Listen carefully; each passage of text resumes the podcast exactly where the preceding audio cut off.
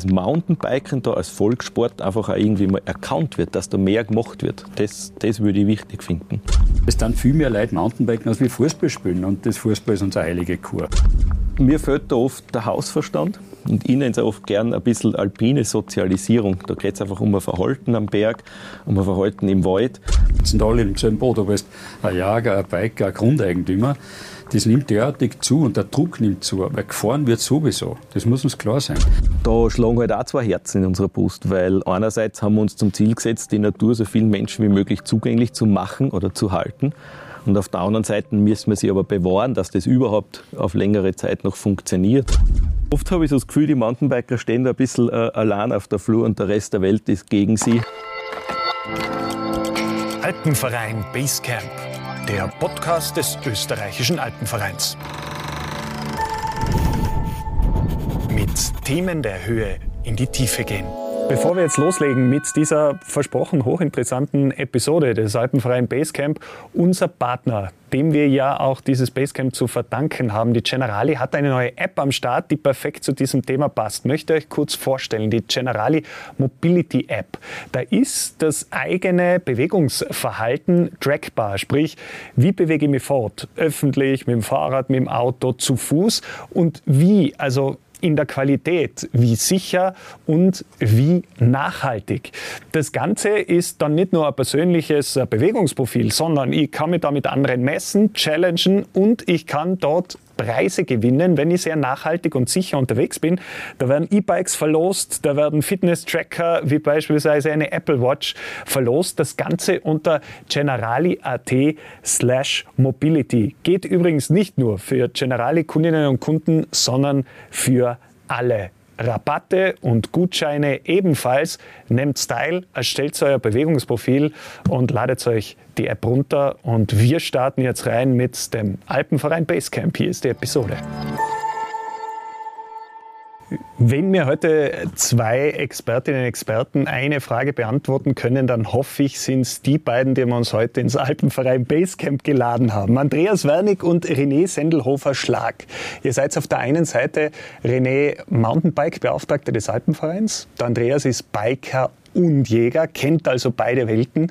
Und die große Frage, die sich, glaube ich, nicht nur mir, sondern 799.000 andere Österreicherinnen und Österreicher momentan stellen, wo man sagt, das sind Radlfahrer, die fahren in ihrer Freizeit gern mit dem Bike. Warum bin ich, wenn ich ein bisschen abseits fahre, ein bisschen Mountainbike begeistert bin, in Österreich, diesem wunderschönen Land, meistens illegal unterwegs? Eine Frage, die seit Jahrzehnten, kann man schon sagen, äh, die, die Gemüter erhitzt. Warum ist es bei uns so verschärft? Kriegen wir es nicht besser hin? Was ist das Problem? René, wo siehst du das Hauptproblem?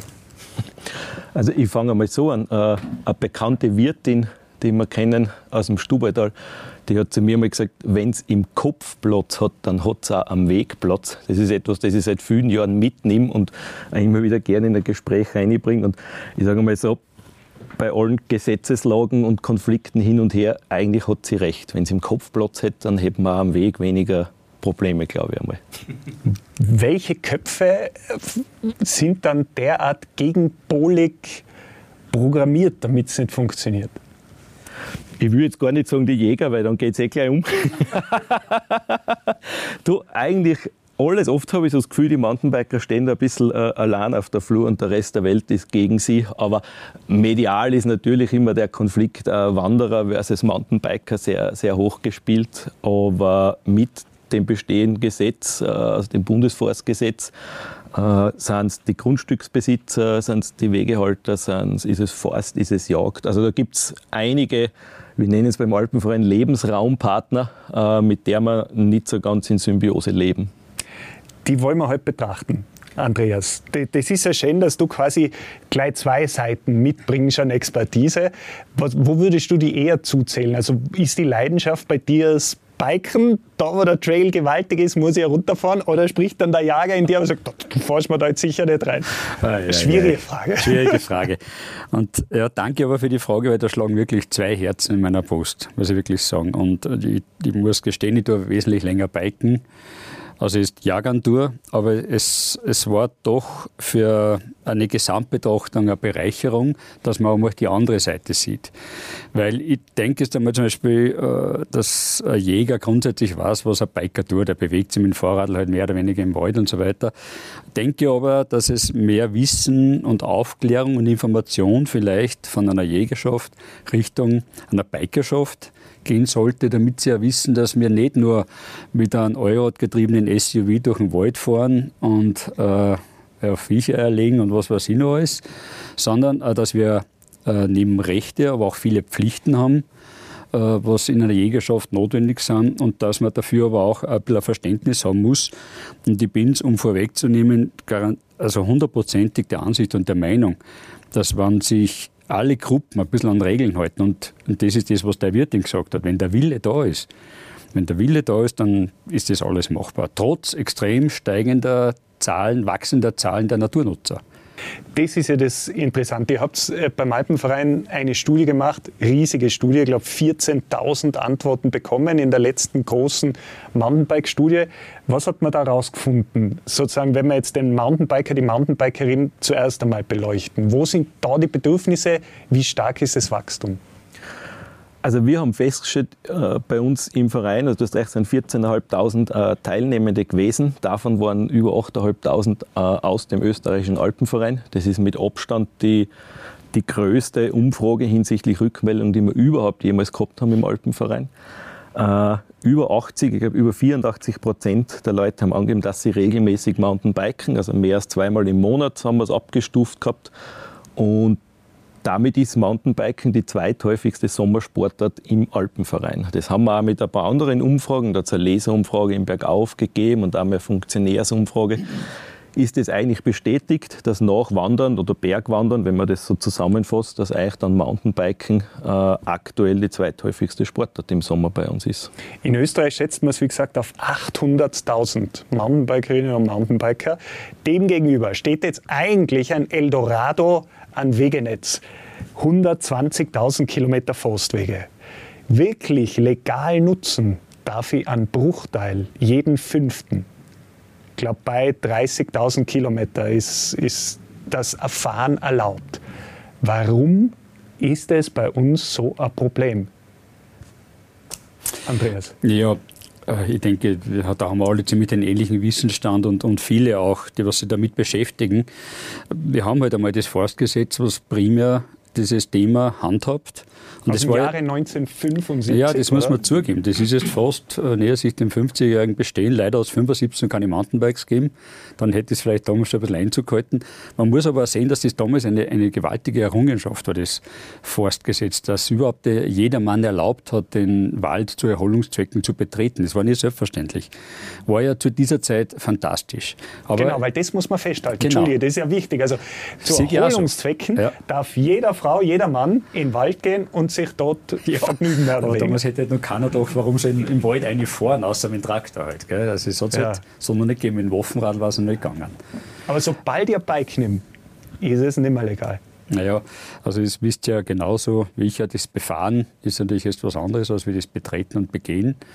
Und da geht es einmal los, das ganze Thema. Und äh, was nur zusätzlich halt ein paar Treiber sind, mich beschäftigt die Thematik einfach mehr, dass ich, denke, ganz gut informiere, dass wir in Österreich einfach einen sehr hohen Anteil von privaten Grundeigentümern haben. Also je nach Quelle, was man schaut, zwischen 82 und 85 Prozent der, der, der Fläche ist äh, privates Grundeigentum. Und das ist halt auch mal im Grundrecht verankert. Und wenn der Grundeigentümer nicht mitspielt und nicht will, dann tut man sich irrsinnig schwer. Äh, ein Beispiel nur zu bringen, in Salzburg, äh, der Hausberg der Salzburg und Naherholungsgebiet ist der Geisberg. Kennt ihr vielleicht, das ist der mit dem Sender da oben, ungefähr 1250 Meter hoch. Ist eigentlich von der ganzen Stadt Salzburg gut erreichbar. Da gibt es eigentlich, wenn du sagst, ich fahre am Garsberg mit dem Radl, mit dem Mountainbike und ähm, die möchten nicht auf einer Asphaltstraße fahren, fährst du 100% illegal. Es gibt keine einzige Chance, dass du irgendwie auf diesem Naherholungsgebiet auf einen Meter Schotterstraßen, sei es nur Schotterstraßen, von einem Trail oder Wanderweg rede ich noch gar nicht, dass du legal fährst. Und das ist schon traurig, weil ja auch die Naherholung, wie der Name schon sagt, ja auch eine Erholung bieten sollte und ein Ausgleich für Arbeit, Beruf, Stress und das halt alles dient. Weil es eben im Privatbesitz ist. Du hast gesagt, 82, 85 Prozent. Das ist ja so, wenn man das erheben möchte, wem das gehört, ja. obliegt es dem Eigentümer, sich zu melden. Also auch das ist ja lustig, wenn man jetzt hergeht und sagt, wem gehört das? Aha. Ich möchte mich informieren, ja. wem ja. gehört das Stückchen Wald? Weil das heißt ja, mit Einverständniserklärung des Eigentümers mhm. darf ich den Weg dann benutzen. Aber auch das ist ja ein ein Rätsel einer ja. Situation. Nur vielleicht zu dem Beispiel Salzburger Geisberg. Es ist wirklich unglaublich. So klein das ist, also aufgrund des Drucks äh, aller Mountainbiker und so weiter. Äh, ist ja jetzt eine Initiative entstanden, auch durch den örtlichen Mountainbike Club in Salzburg, dass man sagt, will man einen Trail bauen. Da hätte es eine relativ überschaubare, also kostengünstige Variante gegeben. Hat man für Natur äh, äh, Grundeigentümer gebraucht. Hat es nicht gespielt. Wir haben allein für einen Trail von ein paar wenige Kilometer 27 Grundeigentümer, was wir befragen müssen. Drei haben sie quergelegt, schlussendlich.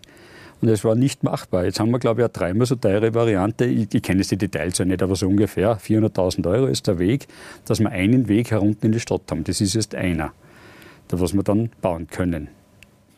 So ist die sind Situation. Schon, sind schon fast steirische Verhältnisse. Ich komme ja aus der Steiermark und es hat einmal wer gesagt, die Steiermark ist das Nordkorea des Mountainbikens.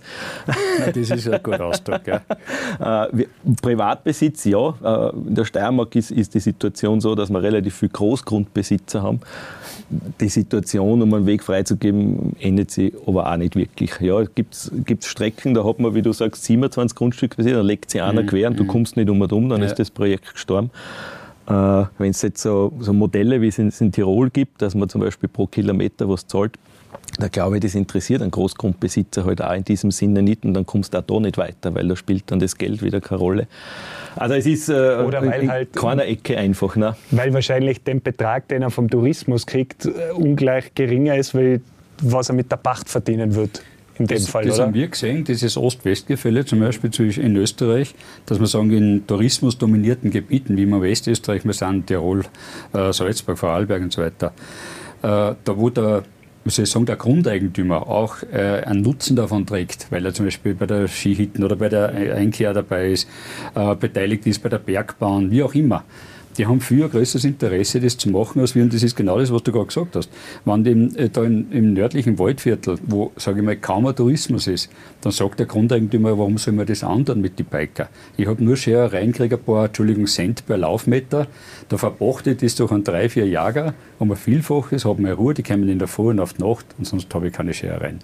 Und das ist auch so etwas, was wir gesehen haben beim österreichischen Mountainbike-Kongress. Das war so ein divergentes Thema zwischen Tourismusgebiete und wo der Tourismus noch nicht ausgeprägt ist oder weniger. Aber wenn ich mir das jetzt anhöre, da gibt es eine Gesetzeslage, ja. da gibt es Eigeninteressen der Grundeigentümer, da gibt es eine hohe, einen hohen Privatanteil, mhm. 82 bis 85 Prozent. Da, wenn sich da nicht grundlegend etwas ändert, mhm. gibt es keine Verbesserung der Situation, oder? Wird schwierig, ja, weil es einfach äh, Dutzende, unzählige und eigentlich kaum bewerkstelligbare Einzelverhandlungen sind, wenn man da, und ich sage es einfach so, als Bittsteller hinkommt, äh, um da wieder eine Mountainbike-Strecke freizugeben. Es ist eine Sisyphus-Arbeit. Ja. Und die Argumente, wenn ihr in diesen Gesprächen sitzt, sind dann welche? Naja, du kannst wirklich nicht sehr viel mehr tun als aufklären, reden, gemeinsamen Nutzen darstellen. Was wir immer sagen, ist, schau, das Mountainbiken boomt derartig. Und du hast es gerade gesagt, von den Zahlen als, als zweitgrößte Sportart schon nach dem, nach dem Wandern, nehme ich es an.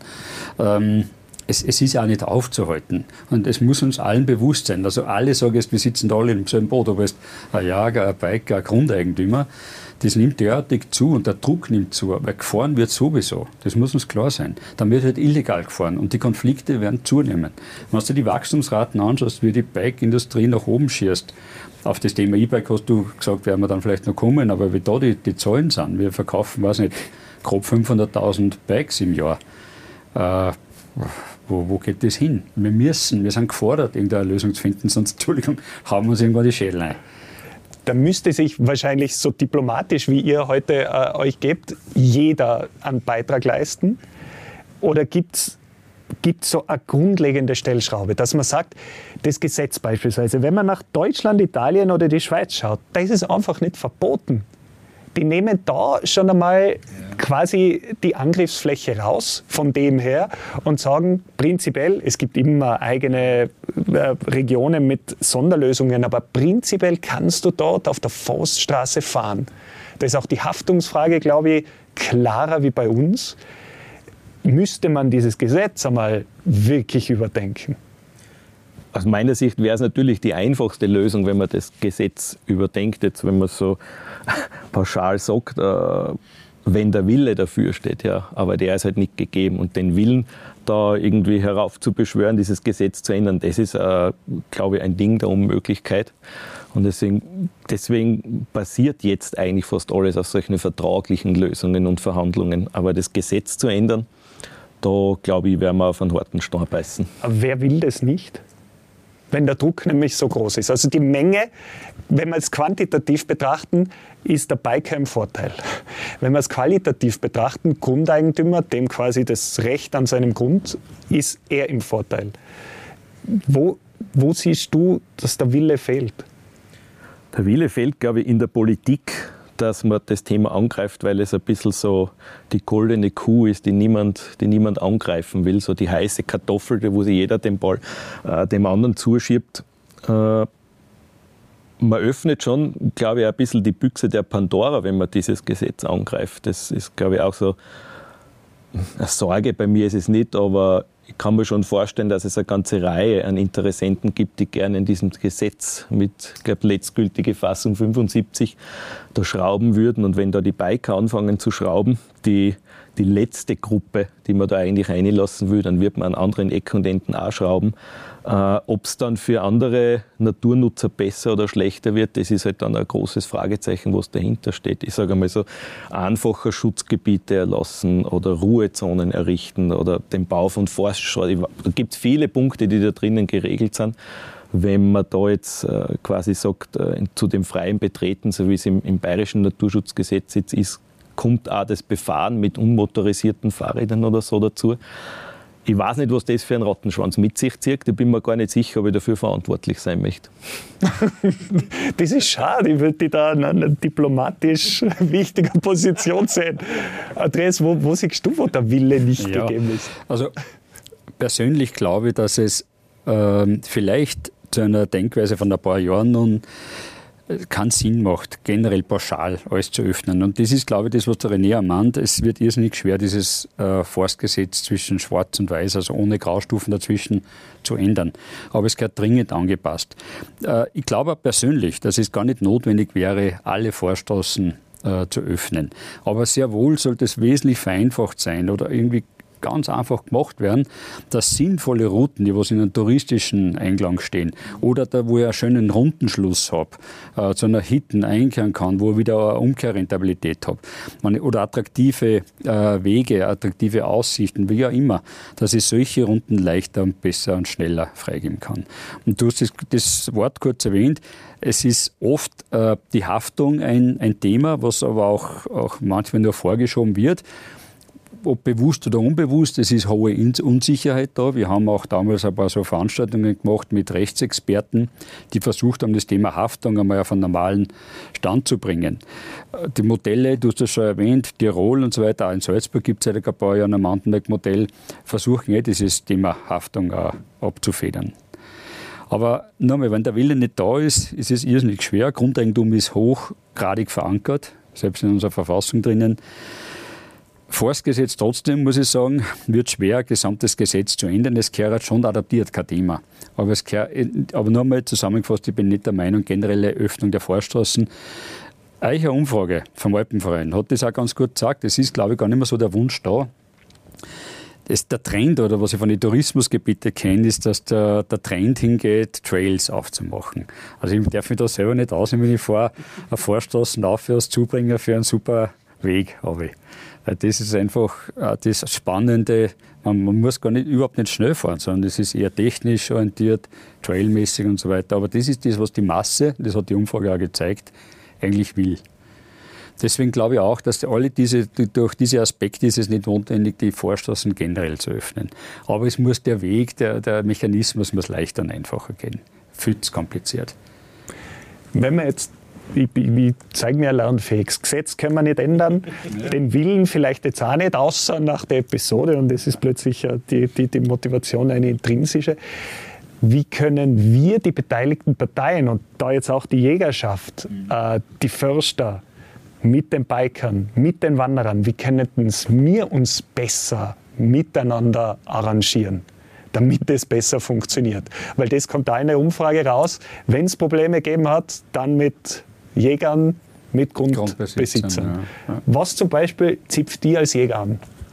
Schau, äh, ich bin wirklich der Meinung, dass es alles machbar ist. Aber was eine Grundvoraussetzung dafür ist, dass man bei der Menge, was sich in der Zwischenzeit den Naturnutzern im Wald bewegt oder sagen wir generell in der Natur, müssen wir ein paar Regeln aufstellen. Und wenn du Regeln aufstellst, muss man sie oder braucht es auch, dass man sie dran hält. Äh, wirklich, ich habe das ja in mehreren so Interviews immer bekannt und ich bin eh ein bisschen geächtet innerhalb der Jägerschaft, du bist der Verräter und so, aber bei dir dürfen wir die Biker im Revier fahren. Sage ja, aber was tut es denn abends Mittag fahren? Sind wir nicht besser? Wichtig ist, äh, zeitlich, dass man sagt, zu den Esungszeiten, wo das, äh, das Wild in Ruhe seine Nahrung aufnimmt. Das ist in den Morgenstunden, also in der Dämmerung, abends wie, wie in der Vor. Dann wichtig ist geografisch, nicht bitte durch Einstände durch oder durch Prumpfplätze, durch Brut, Balzplätze, was auch immer. Das, das bitte ist tabu, aber das wäre zu berücksichtigen. Mir ist das völlig gleich, mir, also meine persönliche Meinung ob es der Biker zur Mittagszeit bei mir der Vorstraßen fährt. Ich persönlich kann die Argumente meiner eigenen Kollegen oft nicht ganz nachvollziehen. Vor allem finde ich es nicht ganz in Ordnung, dass ich aus, ein, aus einem Geländewagen außer dann zum Mittag den sage, muss ich ganz ehrlich sagen. Äh, ich versuche nach Hausverstand und Bauchgefühl sowas zu machen, das passt für mich nicht. Das ist die, meine Ansicht halt zu dem Thema Jagd. Aber nur mal, es gehört Leute dazu, die was sich daran halten. Ein kurzes Beispiel möchte ich schon bringen. Das war heuer der Beginn der Skisaison im Salzburger Land aufgrund vom Italientiefs war bei uns in unserem südöstlichsten Bezirk, das ist der Lungau. Und da gibt es eine, eine klasse Skitourengegend, das äh, Zederhaus.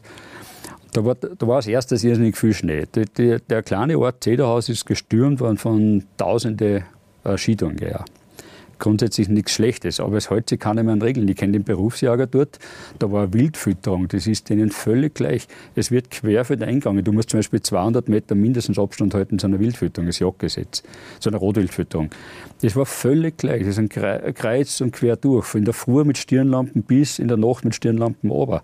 Und das, diese ja, Intoleranz oder diese Rücksichtslosigkeit oder dieser Egoismus, das ist das, glaube ich, was sehr viel treibt. Und, und um nur ein letztes Beispiel zu sagen, was ich immer wieder erlebe, der normale Landwirt oder Bauer im Wald hat, glaube ich, auch nicht sehr viel dagegen, wenn sie alle halbwegs ruhig verhalten. Aber was die, die Leute dann wirklich auf die Nerven geht, wenn sie dann einmal zum Beispiel ein Stickel vom Wald forstlich bewirtschaften und sie machen daraus ein forstliches ein befristetes Sperrgebiet, weil sie halt Holz hacken und mit dem Seillift da fahren oder mit dem Prozessor, dann ist gesperrt.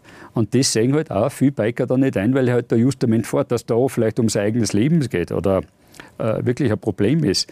Und da sagen viele, ein Landwirt, mit dem ich rede, sagt, ach du, bevor ich mir da was an oder dem passiert was und ich habe dann juristische äh, Nachwehen, dann sperre ich es lieber gleich. Also ich finde zusammengefasst vielleicht viel Aufklärung, äh, seitens der Grundeigentümer, was Haftungsseite anbelangt, aber ein Appell an alle Naturnutzer, sich wirklich auch an Regeln zu halten. Und wenn da halt mal gesperrt ist, sei es zeitlich oder örtlich, bitte zu respektieren, sonst geht es nicht. Das finde ich spannend. Du nimmst jetzt die eigenen Leute, also die Jager, in die Pflicht, aber eben auch die Mountainbiker. René, wie soll das? Man hört nämlich immer das große Schlagwort Eigenverantwortung. In einer Gesellschaft, die seit Jahrzehnten den Egoismus als das erfolgreichere Modell kennengelernt hat. Meins, meins, meins. Geiz ist geil. Wie soll das funktionieren? Ich höre es nämlich immer wieder. Eigenverantwortlich, passt's mal auf, dann geht es allen anderen besser. Die Denke ist prinzipiell andere. Wenn mir der Trail taugt, freuen.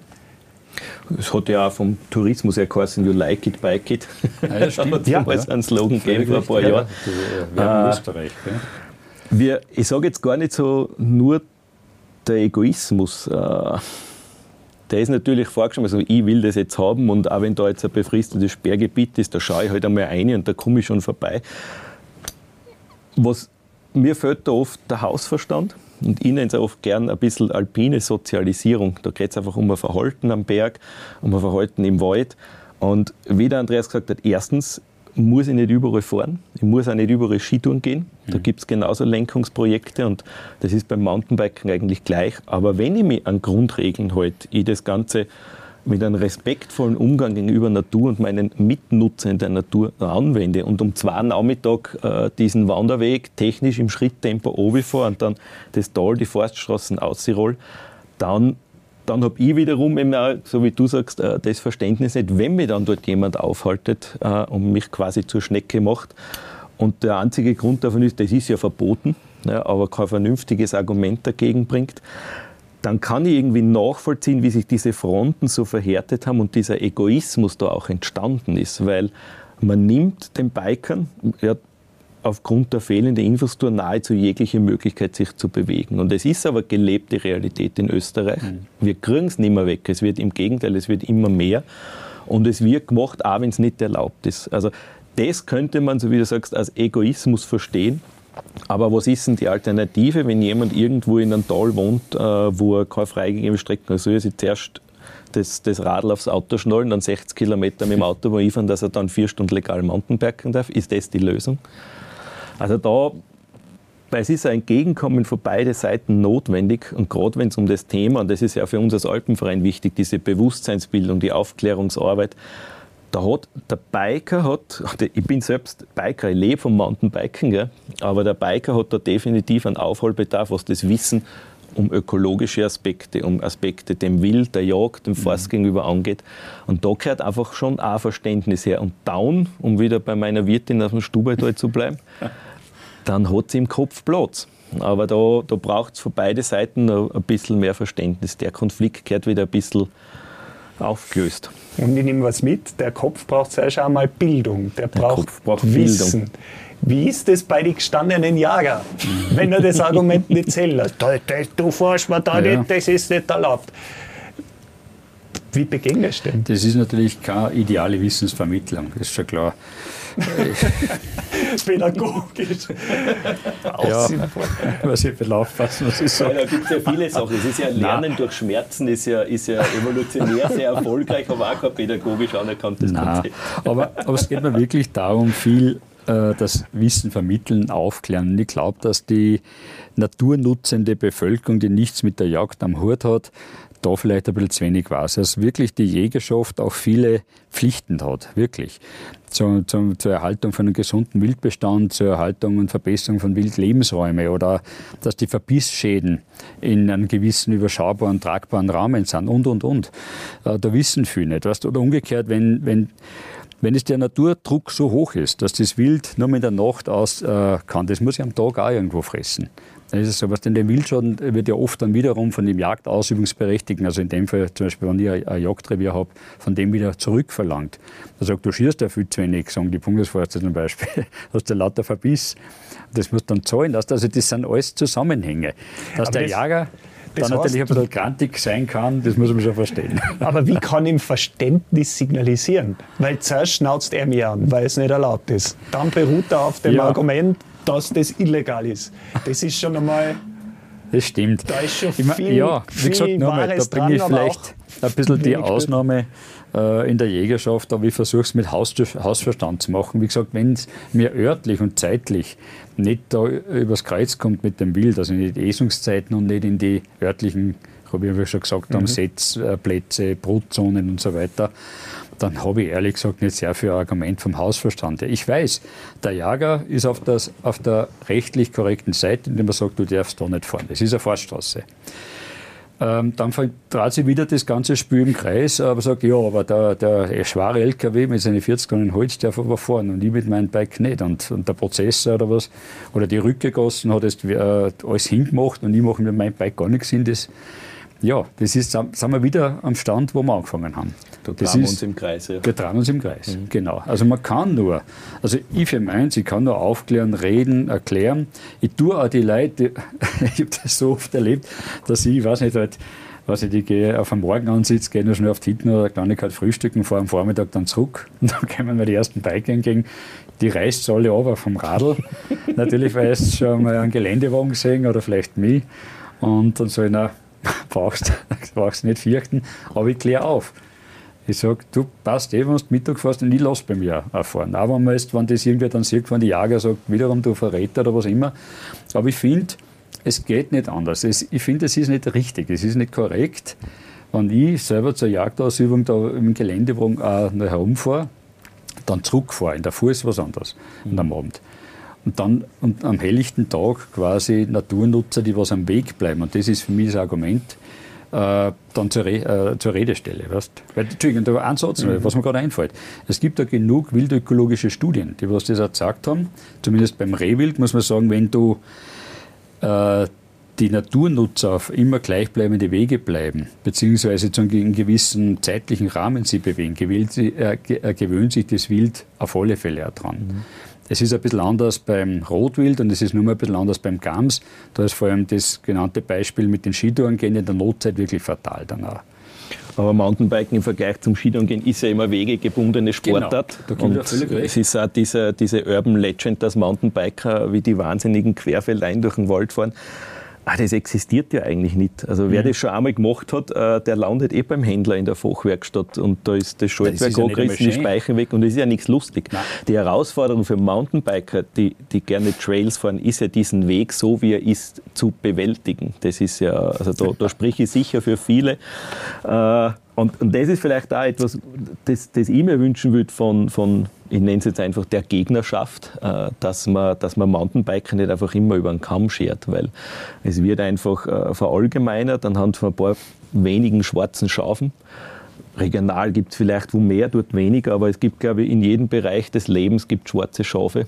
Und wenn jetzt einer auf der Autobahn schnell fährt, sind auch nicht alle Autofahrer auf der Autobahn äh, schlecht darzustellen, um es höflich auszudrücken. Mhm. Das würde ich mir wünschen, dass das auch beim Mountainbiken so gehandhabt wird. Wir werden nie alle in den Griff kriegen, egal welche Lösungen wir schaffen, ob das eine Gesetzesänderung, vertragliche Lösung oder was auch immer.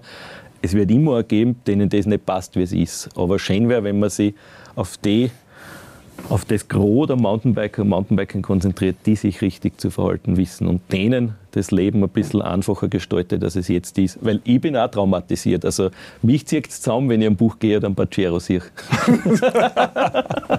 Aber vielleicht fahre ich in Zukunft einfach nur mit Andreas sein Revier, dann ist das entspannter. Ja, das ist natürlich nicht so besonders attraktiv für Vorstoß. Nein, aber es ist so. Was darf denn der Jäger, der Förster weil von einem sogenannten Forstschutzorgan darf ich ja sogar festgehalten werden, wenn ich meine Identität nicht nachweisen kann, wenn Flucht- oder Wiederholungsgefahr besteht. Habe ich gelesen, was darfst ja. du wirklich als, als also? Äh, ja, ist ein eigenes Thema. Aber es, es, ist grundsätzlich ist es so, wie du sagst. Also du brauchst schon eine rechtliche Legitimation für gewisse Tätigkeiten, was du dann machst oder Handlungen. Äh, muss auch gestehen, also was muss ich komme eh gleich aber ich muss auch gestehen, manche, da, da, ist ein bisschen eine Grauzone, der Biker zum Teil aus Unwissenheit traut sich ja gar nicht da widersprechen oder irgendwas und, und manche Jäger, muss ich sagen, überschreiten da ein bisschen ihre Kompetenzen. Auch.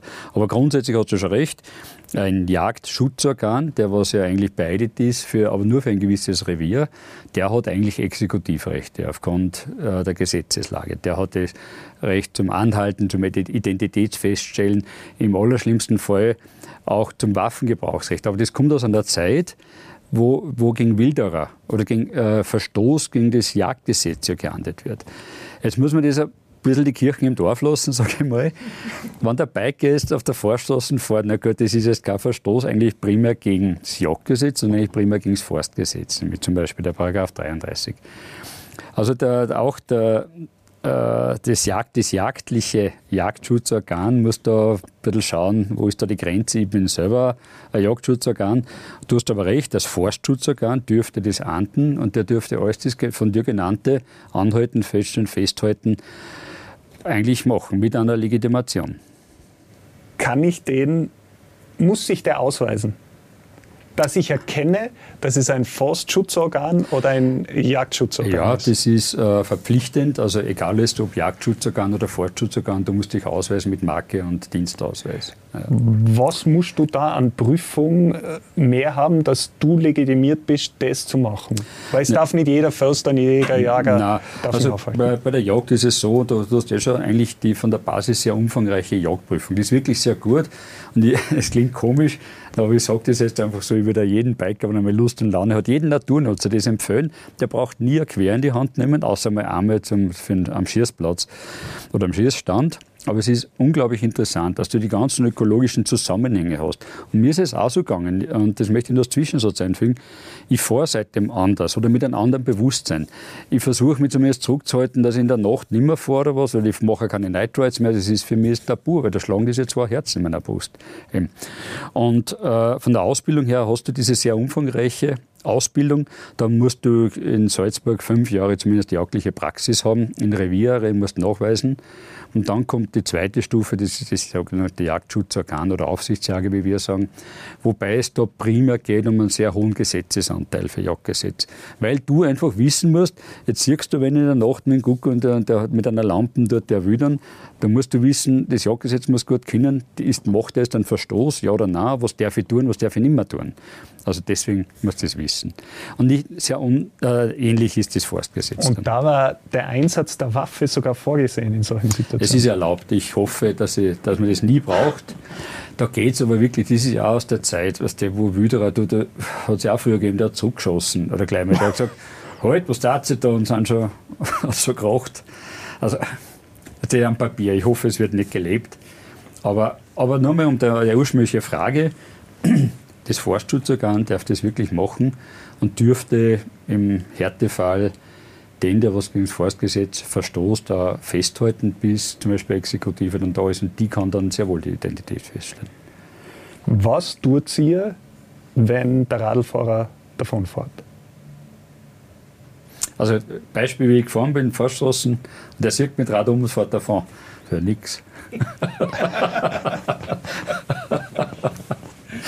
Nein, tue ich nichts. Also wenn einmal stehen bleibt, also die meisten, ich sage das einfach die Erfahrung, die meisten springen sofort aber vom Bike, stehen da, überlegen sie sich schon irgendeine Ausrede oder Erklärung, warum sie da jetzt fahren, dann sage ich, komm aber, äh, du weißt eh, dass du nicht fahren darfst und bitte es ist mir eigentlich gleich, aber bitte bleib am Tag da und bleib auf dem Weg. Also nur mal, meine persönliche Ansicht, meine persönliche Meinung, aber man müsste nur mal dann nach diesem Podcast ein paar Jahre dann beschimpfen. Aber man muss das mit Hausverstand angehen und was spricht dagegen? Das soll man mir anders sagen. Ja, und du appellierst für beide und an beide Seiten. Also Wichtig das finde ich, schon, find ich schon beachtlich. schau ja. mal, es sind die ganzen anderen Naturnutzer. Jetzt reden wir eigentlich nur vom Biker. Und, und du hast das schon mal kurz erwähnt. Äh, es hat damals 75er keine Paragleiter gegeben, was ist äh, unglaubliche Gamsbeunruhigung verursachen. Man muss vorstellen, die Gams ist und auf einmal zieht der schneller Schatten einfach drüber. Der sieht am Boden einen Schatten. Da glaubt der Urfeind, der Adler oder was ist auf einmal da. Was? Oder ein Geocacher. Ich meine, hat es 75 sicher nicht gegeben. Da hat es halt nur Schwammersucher gegeben. Ja. Es hat so zugenommen da im Wald. Und, und Corona war da halt ein irrsinniger Treiber von dem, dass die Leute, was grundsätzlich gut ist, mehr in die Natur gehen und sich bewegen, erholen. Aber, aber es gehört ein bisschen reglementiert, sonst wird das zu viel. Und es artet aus und man muss was tun. Wir haben alle einen Druck. Und das Corona hat, glaube ich, das nur beschleunigt, was vielleicht in ein paar Jahren später vielleicht sowieso kommen war. Was ist denn deine Handlungsempfehlung, wenn es wirklich in den heißen Dialog geht? du, ganz ehrlich, das, das mit Geschichten überlegen, was ich, was ich dem jetzt da reindrucke, um, um möglichst unbescholten davon zu kommen, das, das läuft eh nicht. Also ich glaube, heutzutage kann, kann niemand mehr am Jager oder am Förster erzählen, dass er jetzt, oh, das tut mir leid, das habe ich gar nicht gewusst, dass ich da fahren. Ah, das, das spürt sich immer. Du, wenn man in den Wald reinruft, so kommt zurück, bin ich der Meinung, wenn ich dem äh, offen und ehrlich begegne und den Dialog herzustellen versuche und sage, ja, du schau, es ist jetzt zwei Nachmittag, ich weiß, dass ich da eigentlich nicht fahren darf, aber ich glaube, ich beunruhige da weder wild, ich mache nichts hin auf der Forststraße und gefährden da ja auch niemanden dann gehen der Seite gegenüber mal grundsätzlich die Argumente aus, wie der Andreas sagt, da spricht ja eigentlich nichts dagegen. Wenn ich jetzt auf jemanden trifft, der nicht Andreas hasst, sondern äh, da ganz prinzipiell dagegen ist. Dann sagst du, du kennst den Andreas. Ich kenne den Andreas, ruf ihn doch einmal an. Ja. Du, dann kann ich nicht viel machen. Also, was der dann ist, der Dialog ist in dem Moment vorbei. Dann kann ich entweder äh, äh die Vogelstrauß-Taktik machen, Kopf einziehen und, und Retour gescholten oder halt den Konflikt weiter forcieren und, und wieder weiterfahren. Gell? Also die zwei Möglichkeiten habe ich, aber das ist, das ist so individuell aus dem Gespräch dann aus äh, zu eruieren. Also ich persönlich und auch wir vom Alpenverein, wir plädieren für ein Miteinander zu einer Lebensraumpartner und das, das fängt damit an, wie ich dem gegenüber äh, mich präsentiere. Ob ich da gleich mal äh, einen plumpen Sager auslasse oder einfach freundlich grüß, äh, das startet das Gespräch halt schon mal ganz anders. Ich würde wünschen, dass wir alle miteinander besser auskommen. Dann glaube ich, können wir einiges an Konflikte sparen. Wie oft habt ihr schon gehört, dass es wirklich die Haftungsfrage eine Frage war? Immer. Nein, theoretisch wird es oft ins Spiel gebracht, mhm. ja, mhm. aber praktisch, wie oft war das wirklich schon schlagend in eurer Erfahrung? Also aus, aus meiner Erfahrung vom Alpenverein, wir, wir kennen jetzt keinen Fall, wo, wo jetzt eine Klage gewesen wäre, die dann auch zugunsten des Mountainbikers ausgegangen war. Das ist das, das Paradebeispiel, ich fahre schnell in die Forststraßenkurven, es haut mir aus, ich verletze mich, ich klage, weil es muss ja wer schuld sein. Das gibt es per se nicht. Ja, also der Grundstücksbesitzer, äh, der haftet bei grober Fahrlässigkeit oder Vorsatz. Vorsatz ist ein Loch graben, ein Stacheldraht spannen. Und auch die grobe Fahrlässigkeit ist, ist jetzt ein, ein Delikt, sage ich mal, wo man, wo man sich schon bemühen muss als Wegehalter oder, oder Grundstücksbesitzer, dass man da reinkommt. Und da gibt es de facto eigentlich keinen Fall, der das bestätigt. Was es aber gibt, ist, äh, es wird, wird, natürlich immer wieder Leute geben, die das versuchen zu klagen. Manche sagen, wir veramerikanisieren ja schon und versuchen alles gleich einzuklagen diese Scherereien, die dann der Grundstücksbesitzer hat mit einem Anwalt oder da irgendwo hinfahren, um eine Aussage zu treffen, die könnte man ihm wegnehmen, wenn er zum Beispiel seinen Weg freigibt und sich in seiner Sammelhaftpflichtversicherung äh, da, da mit inkludiert für seinen Weg. Das heißt, das Argument per se, da muss ich haften, ist eigentlich nicht real. Und sogar um diese klitzekleine, dieses klitzekleine Risiko auszumerzen, gäbe es in den meisten Bundesländern eigentlich so Sammelhaftpflichtpolizen, äh, um dem noch, äh, ja, um auch dieses, dieses kleine Restrisiko auszuschließen. Und trotzdem wird nichts freigegeben. Also es ist ein vorgeschobenes Argument. Das finde ich spannend. Ja. Ist ja eins zu eins meine Erfahrung, was wir gemacht haben, oder der Harry Meyer eigentlich vom Mountainbike-Institut, der was ja den Mountainbike-Kongress immer organisiert, der hat einmal für den Tourismusverband Fuschel, also Fuschelsee kennt ihr vielleicht, äh, organisiert so eine, eine wie soll ich sagen, Fortbildungsveranstaltung, Frage-Antwort, und zwar wie das Q-Urteil. Ihr könnt euch sicher mhm. erinnern, da war da waren sehr viele Landwirte einfach verunsichert. Und das hat übergeschwappt auf ja, nicht nur Kuh, sondern auf Biker, Naturnutzer allgemein. Ja, ich sperre am liebsten alles ab, dann kann mir nichts passieren. Und da waren, glaube ich, kann ich mich erinnern, an die 40 geladene Landwirte, Grundeigentümer, sagen wir so. Da kommen sind dann 120, was Training gesessen sind. Manche sind wirklich, glaube ich, vom Stall gekommen mit der Latzos und den Gummistiefeln. Das soll nicht wertend sein, aber denen hat einfach das Interesse dorthin drin. Und das, das war bummvoll das. Und dann haben wir wirklich versucht, und da sind immer wieder hohe Unsicherheiten da mhm. zu dem Thema Haftung. Wie ich zuerst das Beispiel gemacht habe, naja, ich, ich habe eh nichts gegen das Biken, meine Buben danach biken, ich fahre inzwischen auch ganz gerne ein bisschen und so weiter, aber und dann geht's los. Und dann spätestens dann, wenn der sagt, aber ich habe ja einen kleinen Wald und jetzt im Winter muss ich mal hocken auch und, und ein bisschen Holz ausziehen, zwei, drei Wochen lang. Und dann fahren sie mir auch alle ein. Und bevor da irgendwas passiert, und aus dieser Unsicherheit entsteht das dann. Und ich glaube, da ist noch viel Potenzial zum Aufklären. Und das eine ist zum Beispiel die, diese Mountainbike-Modelle, was ja äh, äh, Versicherungsmodelle dahinter haben. Und da möchte ich auch einwerfen, der Harry Meyer hat mir gesagt, dass, glaube ich, in den letzten 20 Jahren dass keine fünf Fälle überhaupt waren und wie du sagst, kein einziger war dann für ein Mountainbike eigentlich. Die haben es halt einfach probiert einmal. Und was aber noch ein Ansatz wäre, dass man sagt, man plädiert überhaupt auf das Thema Eigenverantwortung. Was, dass man überhaupt das Thema Haftung rausnimmt und sagt, ja, wenn es mich schmeißt, entschuldige, dann kannst du entweder nicht gescheit fahren oder du bist schnell gefahren oder sonst was. Äh, nimm einmal Selbstverantwortung in die Hand und eine Eigenverantwortung. Ich habe nur gehört, aber das weiß ich jetzt wenig, dass in Tirol dann gearbeitet wird, vom Dieter Stör und so weiter, die haben das scheinbar im Land ein bisschen irgendwie verankern können.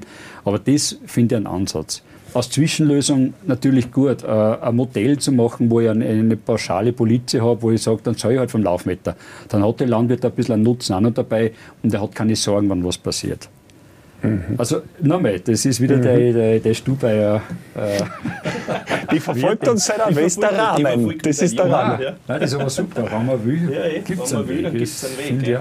Ja ich, ich möchte vielleicht sogar, weil ich es halt sehr ergiebig finde, die Learnings dann noch ganz kurz zusammenfassen. Aber ein Punkt, den ich noch sehr spannend gefunden habe, ich habe nachgeschaut, wem gehört denn der Wald überhaupt? Mit wem müsst ihr da reden? Ich habe es zuerst schon mal gesagt, das ist recht kleinteilig, das ist sehr privat. Wenn es privat ist, wisst ihr, wer die größten Eigentümer sind? Das sind diese großen Forstbetriebe wie Meier-Mellenhof zum Beispiel, ja. Saarau, Mellenhof. Das sind so die großen. Von ja, den privaten Grundeigentümern. Von den privaten ist es der Adel in Österreich, ah. wo dann auch solche Höfe manchmal äh, drin stecken und die Kirche. Die Kirche, mhm. ja, ja. Denen gehört so viel Wald ja. in unserem Land. Ja. Wobei, das erinnert mich an, an, ich bin einmal gebeten worden, in Schlierbach, das ist in Oberösterreich, da im Kremstal, da gehört auch der Kirche, da gibt es ein großes Kloster. Und da wollte auch der, der, örtliche Bikeverein einen Trail bauen. Und alles war da, die grundwasserrechtliche Berechtigung, äh, Berechtigung die Naturschutzberechtigung und Erlaubnis etc. Die Jägerschaft hat sich natürlich wieder quergestellt und, und, da war auch der, selbst der Abt hat sich dafür bereit erklärt und gesagt, na, da machen wir doch was für die Jungen. Wenn das alles unter geregelten Bahnen abläuft, da habe ich auch versucht zu vermitteln, wie es ausgegangen ist, weiß ich jetzt noch nicht. Oder willst du nicht sagen? Ja, ich weiß, dass es hackt noch ein bisschen, aber, aber an welchem Detail weiß ich jetzt nicht mehr. Kann man natürlich auch nicht alles über den Kamm scheren, gell? weil also, da gibt es in Österreich genug Beispiele, wo, du, wo die Kirchen sehr liberal dem Thema offen gegenüberstehen. Ja. Ich sage einmal Trailwerk Wachau, äh, wo das vom Stift Göttweig ausgegangen ist, so bitte macht's was, äh, der Konflikt wird größer. Mittlerweile gibt es um, um den Göttweig, der Berg, da beim Mautern an der Donau, haben sie jetzt, glaube ich, 21 äh, Trails gebaut und alle leben in wundervoller Symbiose. Also geht auch so. Äh, bei mir in der Steiermark, da nenne ich jetzt, da nenne jetzt keine, keine Institutionen der Kirche, äh, schaut das auch ganz anders aus. Ja. Da beißt auf Granit, da hast du überhaupt keine Chance, dass du nur einen Meter Forststraßen freikriegst mhm. von der Kirche. Und spannend nämlich noch ein Erfahrungsbericht aus deiner Jagerwelt, wenn du dann da vermittelnd tätig bist und für beide Seiten oder für mhm. alle Beteiligten mhm. versuchst, das Verständnis herzustellen, warum ist dann der Jäger immer noch dagegen? Weil wenn ich da so zuhöre, dann, dann kommt Eigenverantwortung, dann kommt wir schauen auf einen gemeinsamen Lebensraum, dann kommt wir nehmen Rücksicht auf Nahrungsaufnahmezeiten. Ja, ja. Tag, Nacht. Warum ist er trotzdem Also dagegen? es bleiben, also wenn Sie wirklich zum Beispiel ein Naturnutzer an das alles halt, was, was, was zum Beispiel die Jägerschaft einmal bekrittelt, dann bleibt de facto nicht mehr sehr viel über. Dann das bleibt wirklich ja nur so zurückziehen aufs Forstgesetz. Äh, schau, es ist, nicht, es ist nicht leicht. Es ist, ich denke, auch ein bisschen ein Generationsthema. Es hat ein bisschen mit mein Reich zu tun. Jetzt, jetzt zahle ich sehr viel Geld für, für Revierbach. Das ist jetzt meine Freizeit, meine Passion. Was ich dort da mache, ist bei mir nicht anders. Äh, da möchte ich nicht jede Menge Leute kreuz und quer zu jeder Zeit haben. Also ich verstehe das schon auch.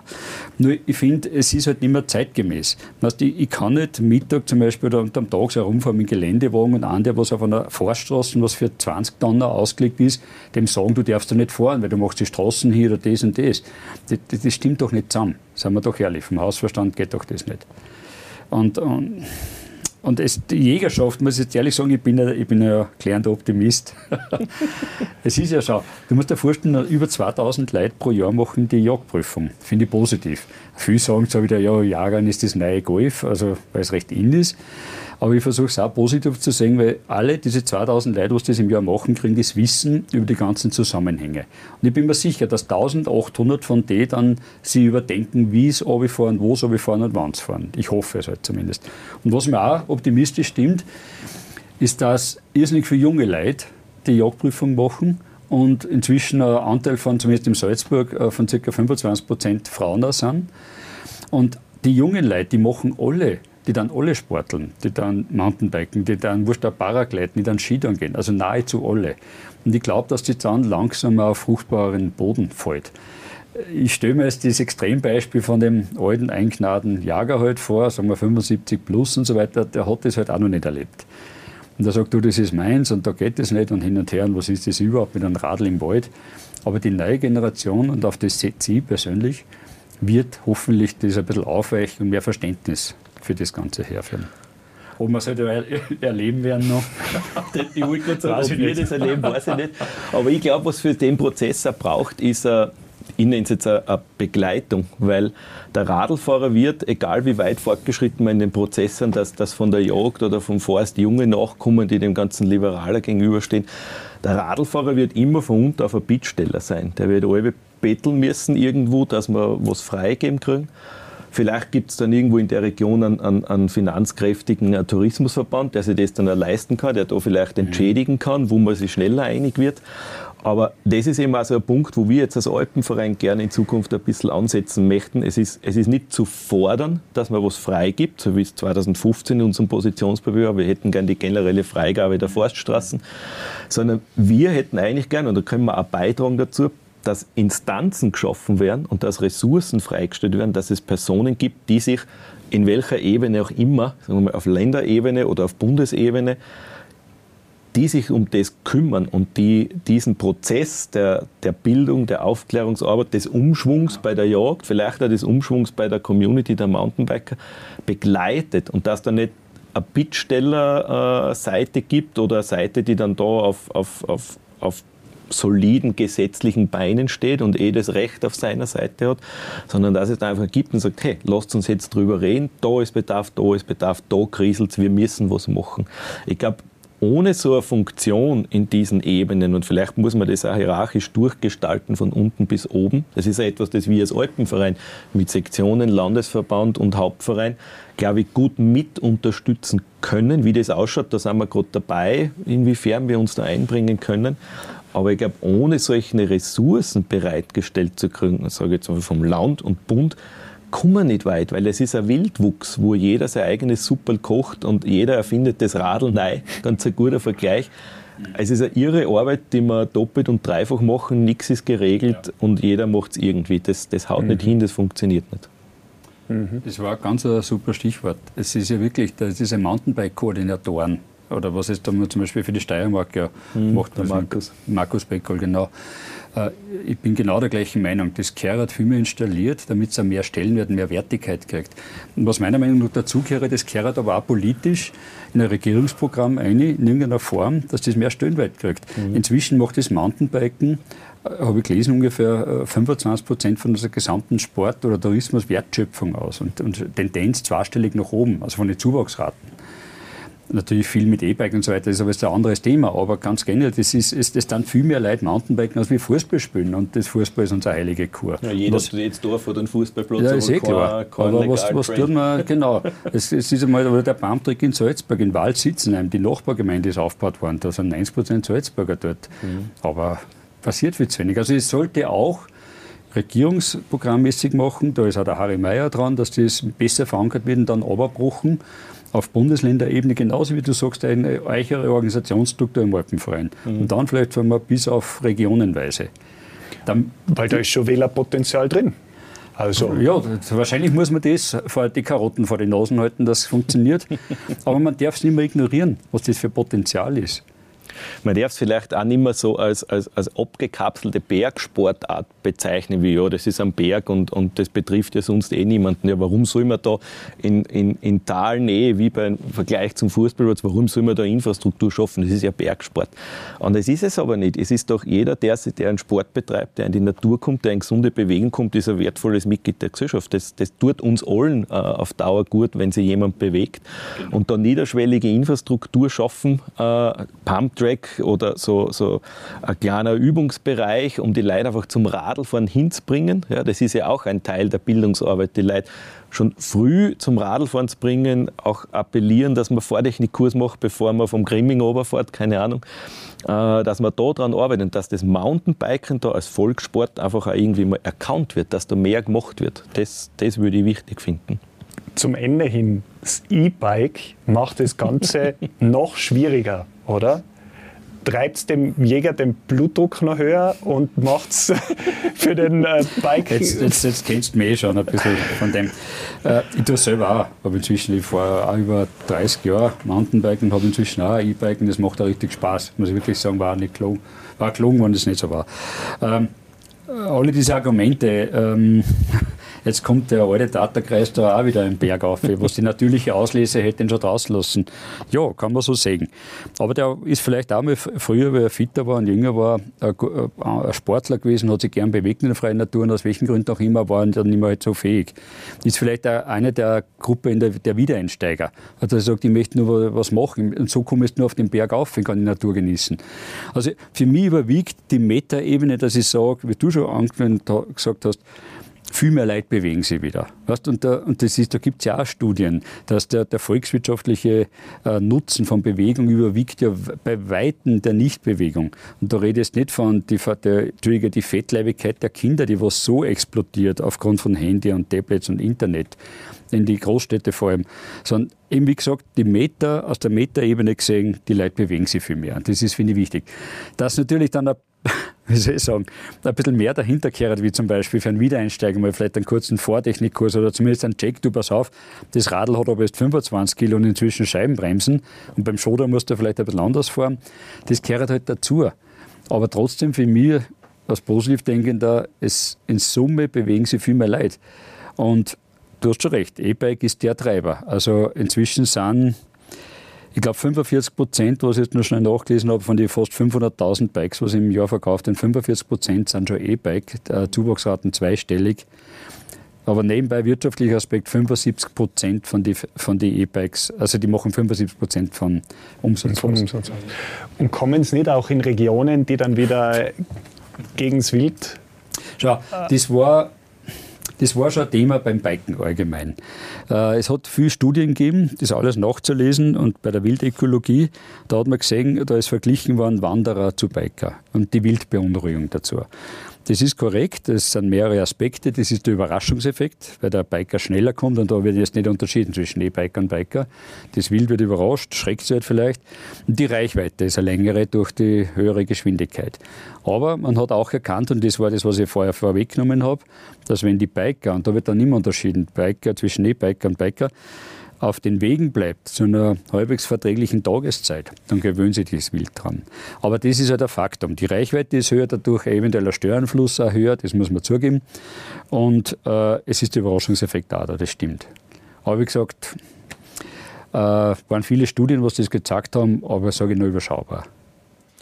Das ist ja auch bei uns im Alpenverein ein, ein, ein, heißes Thema jetzt gewesen, die letzten oder das letzte Jahr. Wir haben uns ja äh, durchgerungen, eine neue Position zum Thema Mountainbiken zu finden. Und da ist natürlich auch das E-Mountainbike ein großes Thema gewesen. Und das war ein, ein anstrengendes Ringen innerhalb des Vereins, aber wir haben da, glaube ich, einen guten Konsens gefunden. Und da muss man auch mal ausholen und erwähnen, dass wir ja kein wir sind ja nicht nur ein Bergsportverein, wir sind ja keine Interessensvertretung für, für Mountainbiker, ja, sondern Interessensvertretung für viele Sportarten, aber auch eine Naturschutzorganisation. Und dieses Thema mit, da kommen äh, noch mehr Leute in die Berg und äh, ist das gut für unsere Alpen, ist das gut für die Berg, für die Natur, fürs Wild da schlagen halt auch zwei Herzen in unserer Brust, weil einerseits haben wir uns zum Ziel gesetzt, die Natur so vielen Menschen wie möglich zugänglich zu machen oder zu halten. Und auf der anderen Seite müssen wir sie aber bewahren, dass das überhaupt auf längere Zeit noch funktioniert. Und dieses Thema E-Mountainbike, da kommen viel mehr Leute in bislang unberührte Regionen. Das ist auch so ein bisschen eine Marketinggeschichte gewesen, weil das E-Bike wird als eierlegende Wollmilchsau verkauft. Mit dem habe ich plötzlich unendliche Weiten, unendliche Möglichkeiten und ich kann alles tun, was ich will.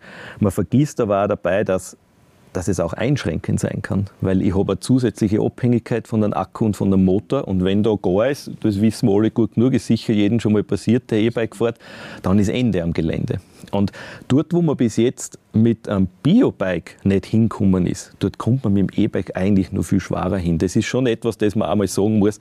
Ich kann ich kann ein E-Bike nicht eine Stunde lang irgendwo hintragen. Ich kann es auch je nach, je nach Körpergewicht und Konstitution, ich kann es nicht über fünf, sechs Weidezäune drüber heben. Da ist dann irgendwann äh, die Kraft vorbei. Also das hat schon auch, auch Einschränkungen, so sehe ich das. Und warum, warum beim Mountainbiken, und das ist halt äh, ganz speziell beim Biken im Vergleich zu anderen Sportarten, gibt es extreme Hotspot-Bildung.